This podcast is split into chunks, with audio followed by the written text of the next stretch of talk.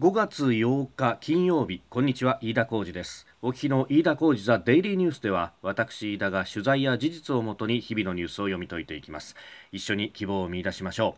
う。え今日取り上げるニュースはイージス・アショア。えそして新型コロナウイルスに関する持続化給付金支給開始というニュースを取り上げます。今これを撮っているのが日本時間の夕方5時40分になろうかというところです。東京株式市場すでに閉まっております。日経平均株価の終値昨日と比べて504円32銭高。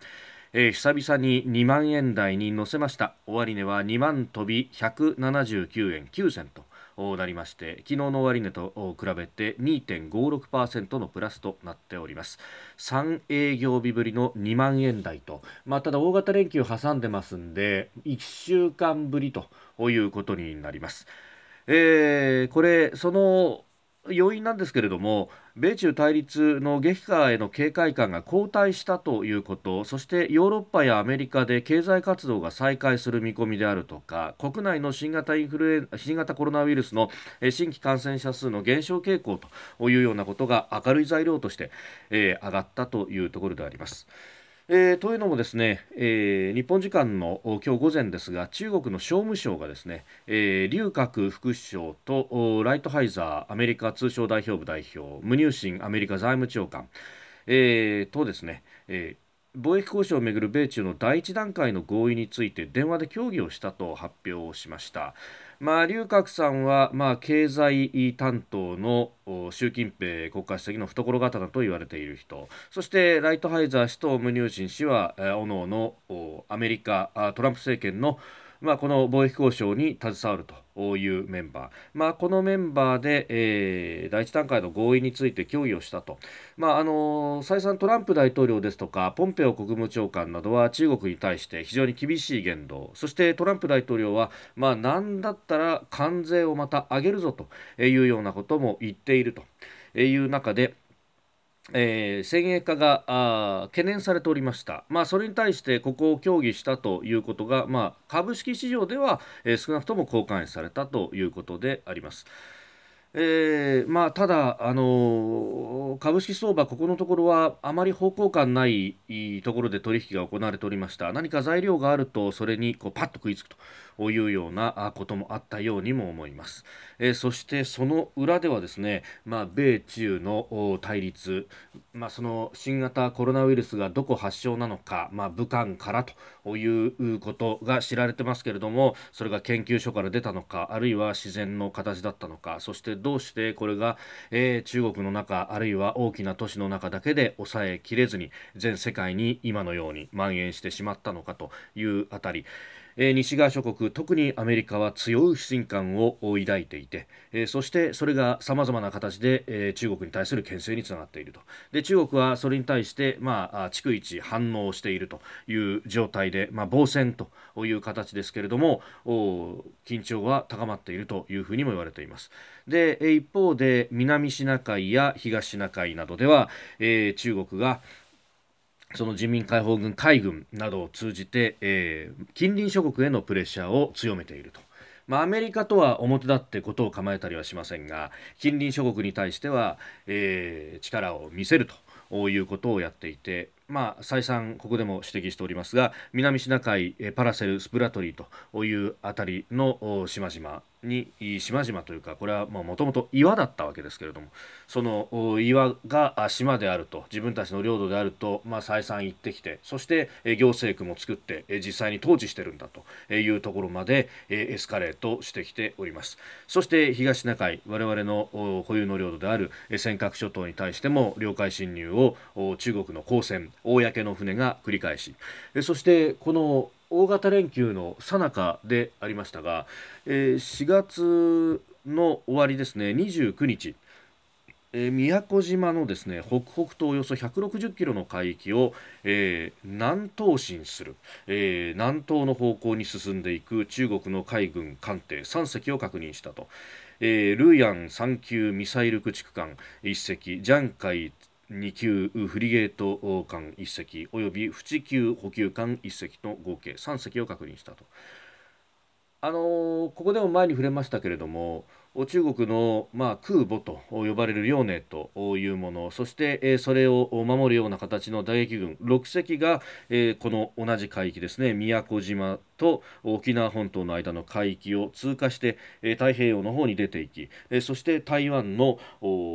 南あるいは、えー、東の海域で、えー、演習を行ってそして同じく沖縄本島と宮古の間の海域を抜けてまた帰っていったということをお伝えしましたけれどもそれとまた、えー、交代をするようにですね、え、今度はまた3隻が南東方向に進んでいった、まあ、その先に関して発表はないんですが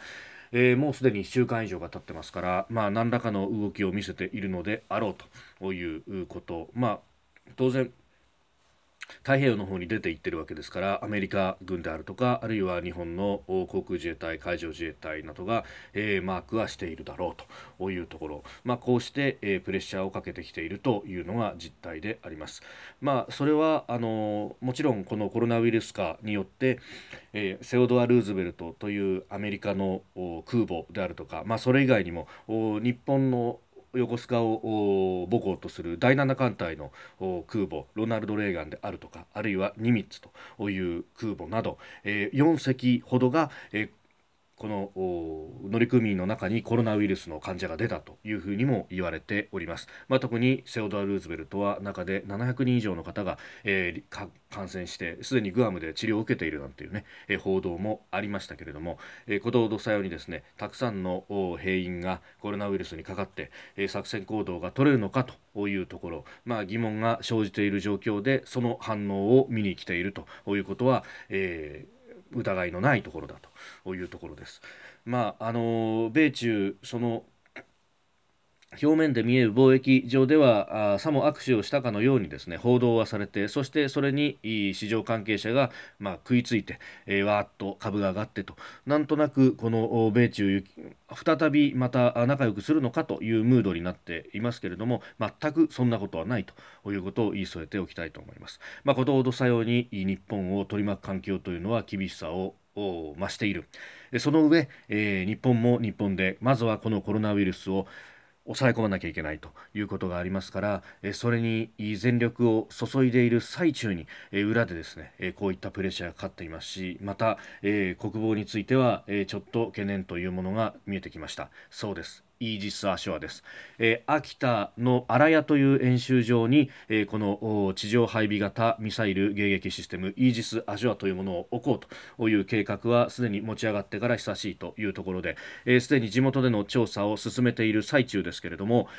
おとといですね5月6日の朝刊でまずは読売新聞が秋田の候補地配備断念ということを報じましたえそして翌7日は、えー、朝刊休刊日でありましたで各紙ですね、えー、ここで追いかけきれずにえー、8日、今日の紙面で、えー、各紙があ秋田の候補地断念というようなことを報じております。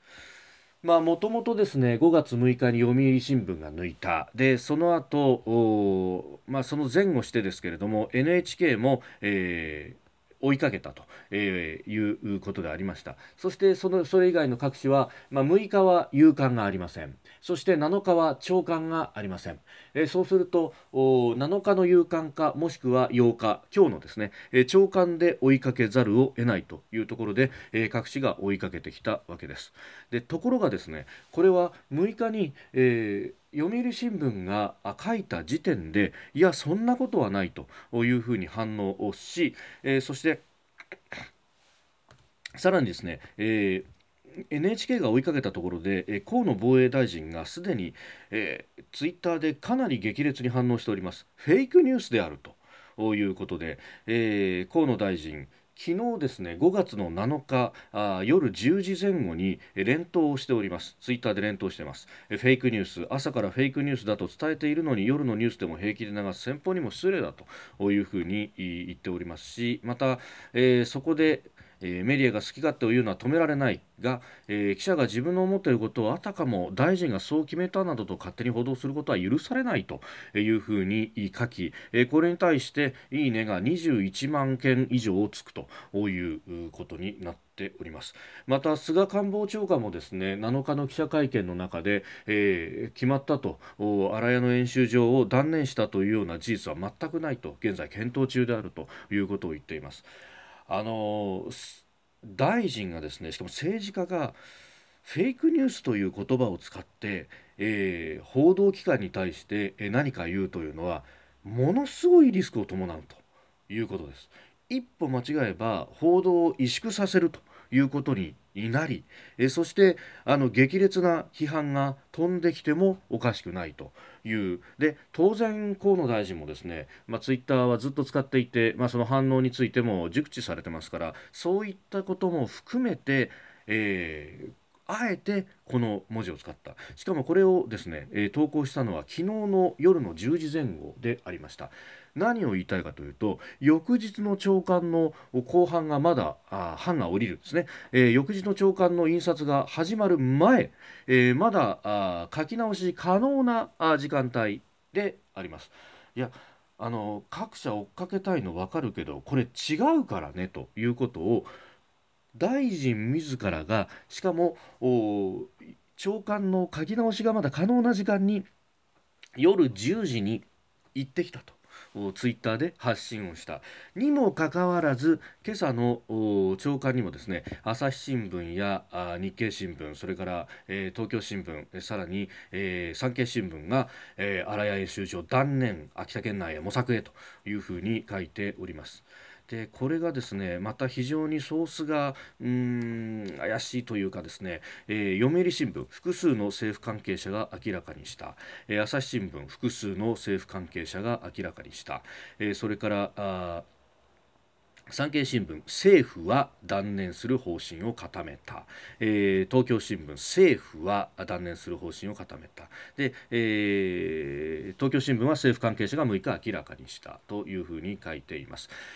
NHK だけがですねイージス・アショア秋田市の候補地を事実上断念防衛省というふうに書いていると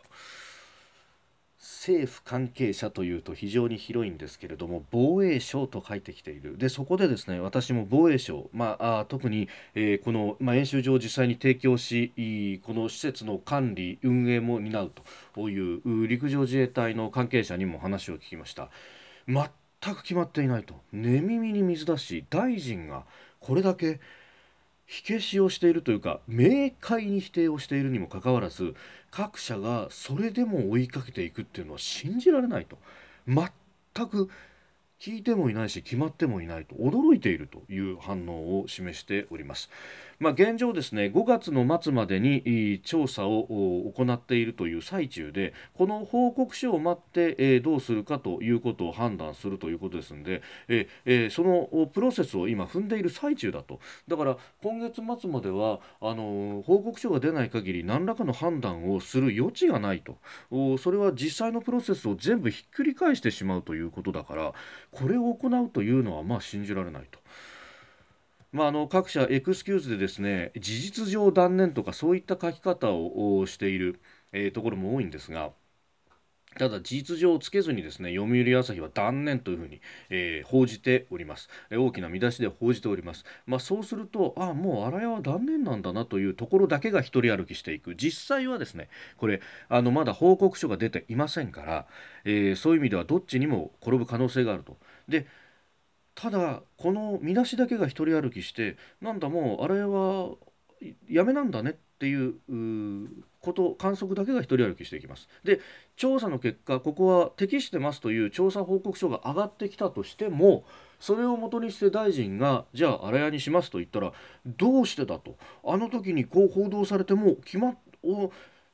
荒谷は終わったと。秋田配備は、えー、ご破産になったというふうになったんじゃなかったのかと。これを何というかマッチポンプというんじゃないんでしょうか。あまりにですね、えー、まあ、もし確実なソースがあるんであればそれをこう明らかにすればいいんですけれども政府関係者だとか防衛省はという非常にこうふわふわとした主語のもとでまるで決まったかのように書きでその印象だけが一人歩きしていくっていうのはこれはメディアが作り出す世論のような形で非常に不健全ではないかと。しかもそれをですね当事者である主管大臣の河野大臣は明快にフェイクニュースという言葉まで使って否定しているということも合わせて考えるとですねまあ今までだったらこの見出しが一人歩きして事実上そこで断念してたいったのかもしれないですけれども今は SNS があるんで当事者である防衛大臣が自ら反論ができるというところで、えー、ここの祖語一体どうなっていくのか。もしですねこれで報道の側が読売や朝日や NHK や産経や日経や東京新聞があっていたとすれば河野大臣はフェイクニュースだというレッテルを貼って報道機関の口を塞ごうとしたということになってしまう。一方でこれが、えー、本当に断念したかどうか今の段階ではまだ断念していなかったんだとしたら各社は誤報を飛ばしたと。でそれで読者に対して予断を持って間違った判断をさせようとしたと、えー、いうそしりを受けてもこれ何の言い訳もできないとメディア論上は非常に面白いんですが私思うのは当事者の大臣が違うと言っていてで当事者である陸上自衛隊の幹部も嫌って言っているものがどうしてマスコミだけがこんなに先を急ぐように見出しを打ち続けるのか私には分からないんですよね。これの推移は、まあ、この先も見守っていきたいと思います。えー、だいぶ時間を取ってしまいました。そしてもう一つ持続化給付金支給開始。これはですね知り合いの税理士さんからもあのメールをもらったんですが皆さん5月1日に、えー、いち早く申請した人たちもうすでに振り込まれてますよと。なんといってもですね今日だけで280億円という額が支給されるということですので相当早くやったなと。これ。あのその税理士さんもですね本当大型連休はもう返上をしてえ、えー、申請に当たっていたということだったんですがこれはまあただ100万円もしくは、えー、中小企業の法人が200万円です。だからまあ小規模でやっているところはいいんですけれどもある程度大きな構えでですね、えー、店舗を増やしていこうと、えー、ベンチャービジネスやっていく覚悟を持ってやっていくような、えー、頑張ってき、えー、た人たちに対しては正直な話これでは、え、焼け石に水本当の当座のキャッシュフローの一部にしかならないと。いうところ。ですんで、まあ、無利子無担保の融資というものが、えー、中心になって、えー、そういった企業にはキャッシュフローを回していくということになるんですけれども、えー、ここでですねもう一段もう二段の支援策というものを打っていかないとこれあの焼け石に水ですんでまたすぐに干上がってしまうという恐れがありますええ持続化給付金はあのとりあえず手元にお金がいくという意味ではあっぱれでありましたけれどもこれで満足しては全くいけないということも言い添えておきたいと思います。飯田浩司ザデイリーニュース月曜から金曜の夕方ポッドキャストで配信しています。ニュースや番組に対してのご意見感想飯田 TDN アットマーク gmail.com までお送りください。飯田浩司ザデイリーニュースまた来週もお聞きください。以上飯田浩司でした。